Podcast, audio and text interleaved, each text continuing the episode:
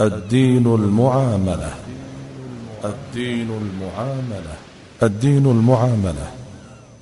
برنامج يبين المنهج الشرعي في تعامل الناس مع بعضهم. البرنامج من إعداد وتقديم الشيخ الدكتور عبد العزيز بن فوزان الفوزان. البرنامج من تنفيذ جمعان الجمعان. بسم الله الرحمن الرحيم. الحمد لله رب العالمين والصلاة والسلام على عبده ورسوله نبينا محمد وعلى آله وصحبه أجمعين. أيها الأحبة الكرام سلام الله عليكم ورحمته وبركاته.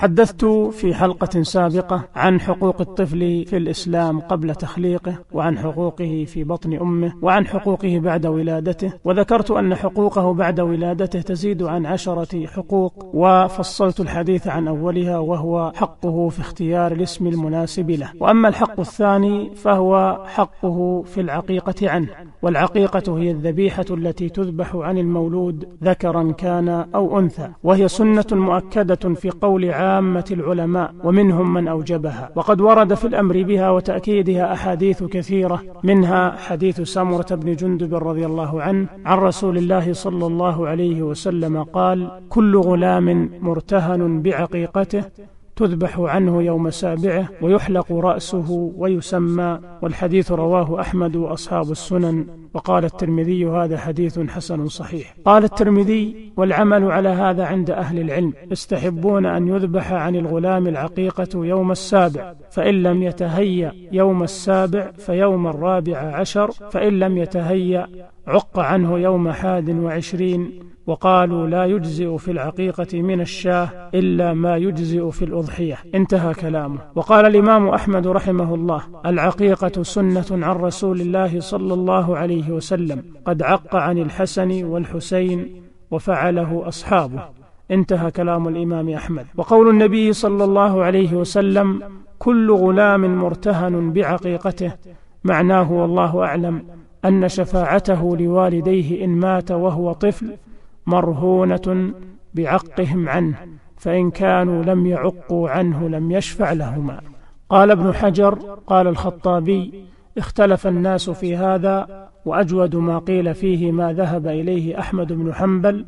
قال هذا في الشفاعة يريد أنه إذا لم يعق عنه فمات طفلا لم يشفع في أبويه. قال هذا في الشفاعة يريد أنه إذا لم يعق عنه فمات طفلا لم يشفع في أبويه. وقيل معناه أن العقيقة لازمة لا بد منها فشبه المولود في لزومها وعدم انفكاكه منها بالرهن في يد المرتهن. وهذا يقوي قول من قال بالوجوب. والذي نقل عن أحمد قاله عطاء الخرساني وأسنده عنه البيهقي انتهى كلام ابن حجر. ومن الأحاديث في هذا الباب حديث عائشة رضي الله عنها قالت قال رسول الله صلى الله عليه وسلم عن الغلام شاتان مكافئتان وعن الجارية شاه. وفي لفظ أمرنا رسول الله صلى الله عليه وسلم أن نعق عن الجارية شاة وعن الغلام شاتين والحديث رواه الترمذي وابن ماجه وأحمد والبيهقي وابن حبان وقال الترمذي حديث حسن صحيح وللحديث شواهد كثيرة عن طريق علي وأم كرز وبريدة وسمرة وأبي هريرة وعبد الله بن عمرو وأنس وسلمان بن عامر وابن عباس وغيرهم. فهذه الأحاديث تدل على أن من حق الولد على والده أن يعق عنه وإذا لم يكن عنده ما يعق عنه فاقترض ليعق وهو يظن قدرته على الوفاء فإن ذلك حسن. قال الإمام أحمد إذا لم يكن عنده ما يعق فاستقرض رجوت أن يخلف الله عليه أحيا سنة. وقال له صالح ابنه الرجل يولد له.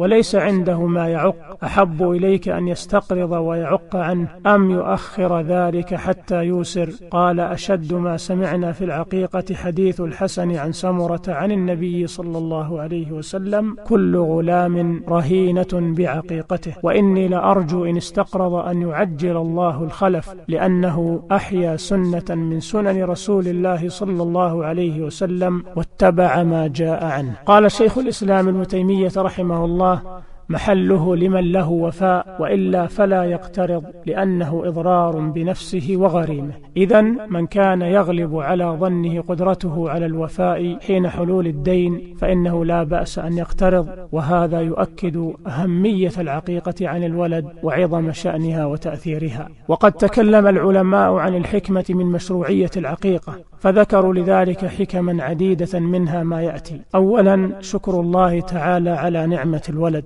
وثانيا إشاعة نسب الولد وإشهاد الناس عليه لئلا يقال عنه ما لا يليق به. ثالثا الاقتداء بإبراهيم الخليل عليه الصلاة والسلام حين ذبح الكبش الذي جعله الله فداء لولده إسماعيل عليه الصلاة والسلام. فصار سنة في أولاده من بعده. أن يفدي أحدهم ولده عند ولادته بذبح فيخيل إليه أنه بذل ولده في سبيل الله كما فعل أبونا إبراهيم عليه الصلاة والسلام وفي ذلك تحريك لمعاني الإحسان والانقياد. رابعا قال ابن القيم ولا يستنكر أن يكون هذا حرزا له من الشيطان بعد ولادته كما كان ذكر الله عند وضعه في الرحم حرزا له من ضرر الشيطان. ولهذا قل من يترك أبواه العقيقة عنه إلا وهو في تخبيط من الشيطان وأسرار الشرع أعظم من هذا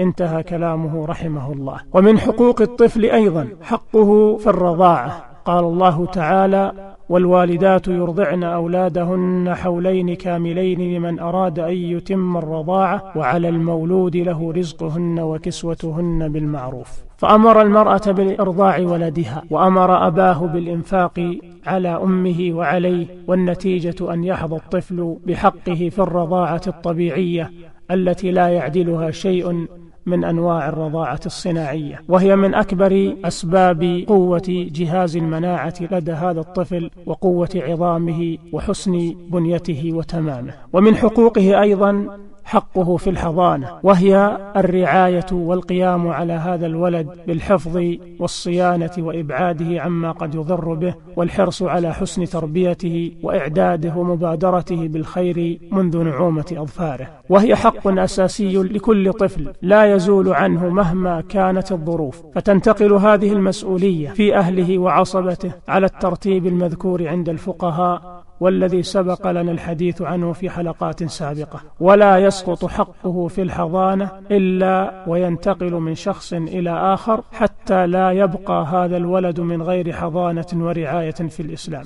ولا يسقط حق الطفل في الحضانة عن شخص إلا وينتقل إلى شخص آخر تتوفر فيه شروط الحضانة حتى إنه لا يمكن أن يبقى ولد في الإسلام من غير حضانة ورعاية. ولو لم يكن له قرابة أو له قرابة ليسوا مؤهلين للحضانة فيجب على بيت مال المسلمين أن يكفل له بيتا يحضنه ويدفع له الأجرة وأولى النساء بحضانة الطفل أمه سواء كانت تحت أبيه أم فارقته بالطلاق فعن عمرو بن شعيب عن أبيه عن جده قال أتت امرأة النبي صلى الله عليه وسلم فقالت يا رسول الله إن ابني هذا كان بطني له وعاء وثدي له سقاء وحجري له حواء وإن أباه طلقني وأراد أن ينتزعه مني فقال صلى الله عليه وسلم أنت أحق به ما لم تنكحي. ومن حقوق الطفل أيضا حقه في النفقة. وفي هذا مسألتان الأولى الدليل الشرعي على وجوب النفقة للأولاد والمسألة الثانية شروط وجوب النفقة للأولاد.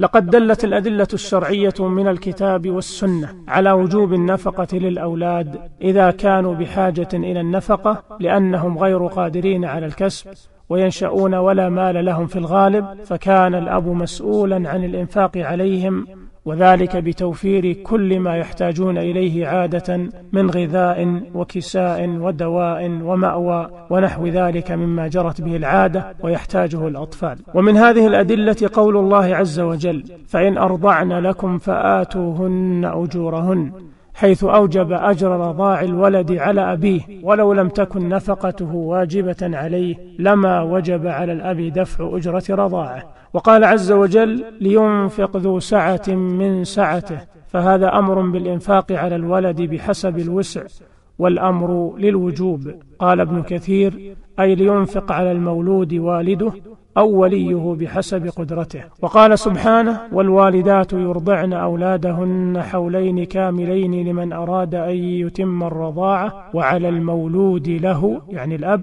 رزقهن وكسوتهن بالمعروف. والضمير في قوله رزقهن وكسوتهن يعود إلى الوالدات المرضعات المذكورات في أول الآية. قال ابن كثير أي وعلى والد الطفل نفقة الوالدات وكسوتهن بالمعروف والاستدلال بالآية على وجوب النفقة للولد من وجهين. الوجه الأول أن الله تعالى أوجب على الأب نفقة الوالدات وعبر عنه بالمولود له للتنبيه على علة الإيجاب عليه وهي الولادة له. وقد تقرر في الأصول أن تعليق الحكم على مشتق دليل على علية المشتق منه لذلك الحكم. فإذا وجب نفقة غيره بسببه فوجوب نفقة نفسه من باب أولى. الوجه الثاني أن نفقة الوالدة هي نفقة للولد لأن الولد يحتاج إليها في الخدمة والتربية والرضاع حتى إن اللبن الذي هو مؤنته إنما يستحيل لبنا من غذائها.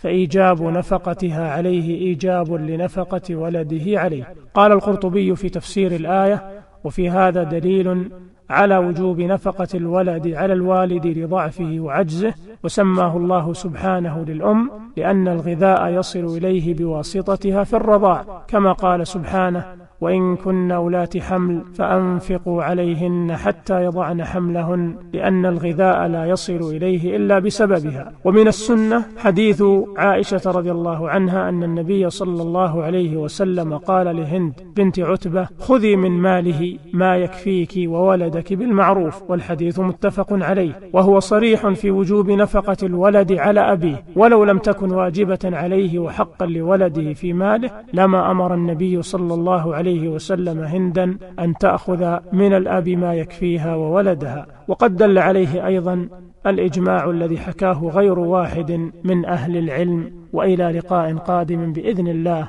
أستودعكم الله الذي لا تضيع ودائعه. والسلام عليكم ورحمة الله وبركاته. الدين المعاملة. الدين المعاملة. الدين المعاملة. برنامج يبين المنهج الشرعي في تعامل الناس مع بعضهم. البرنامج من إعداد وتقديم الشيخ الدكتور عبد العزيز بن فوزان الفوزان. البرنامج من تنفيذ جمعان الجمعان.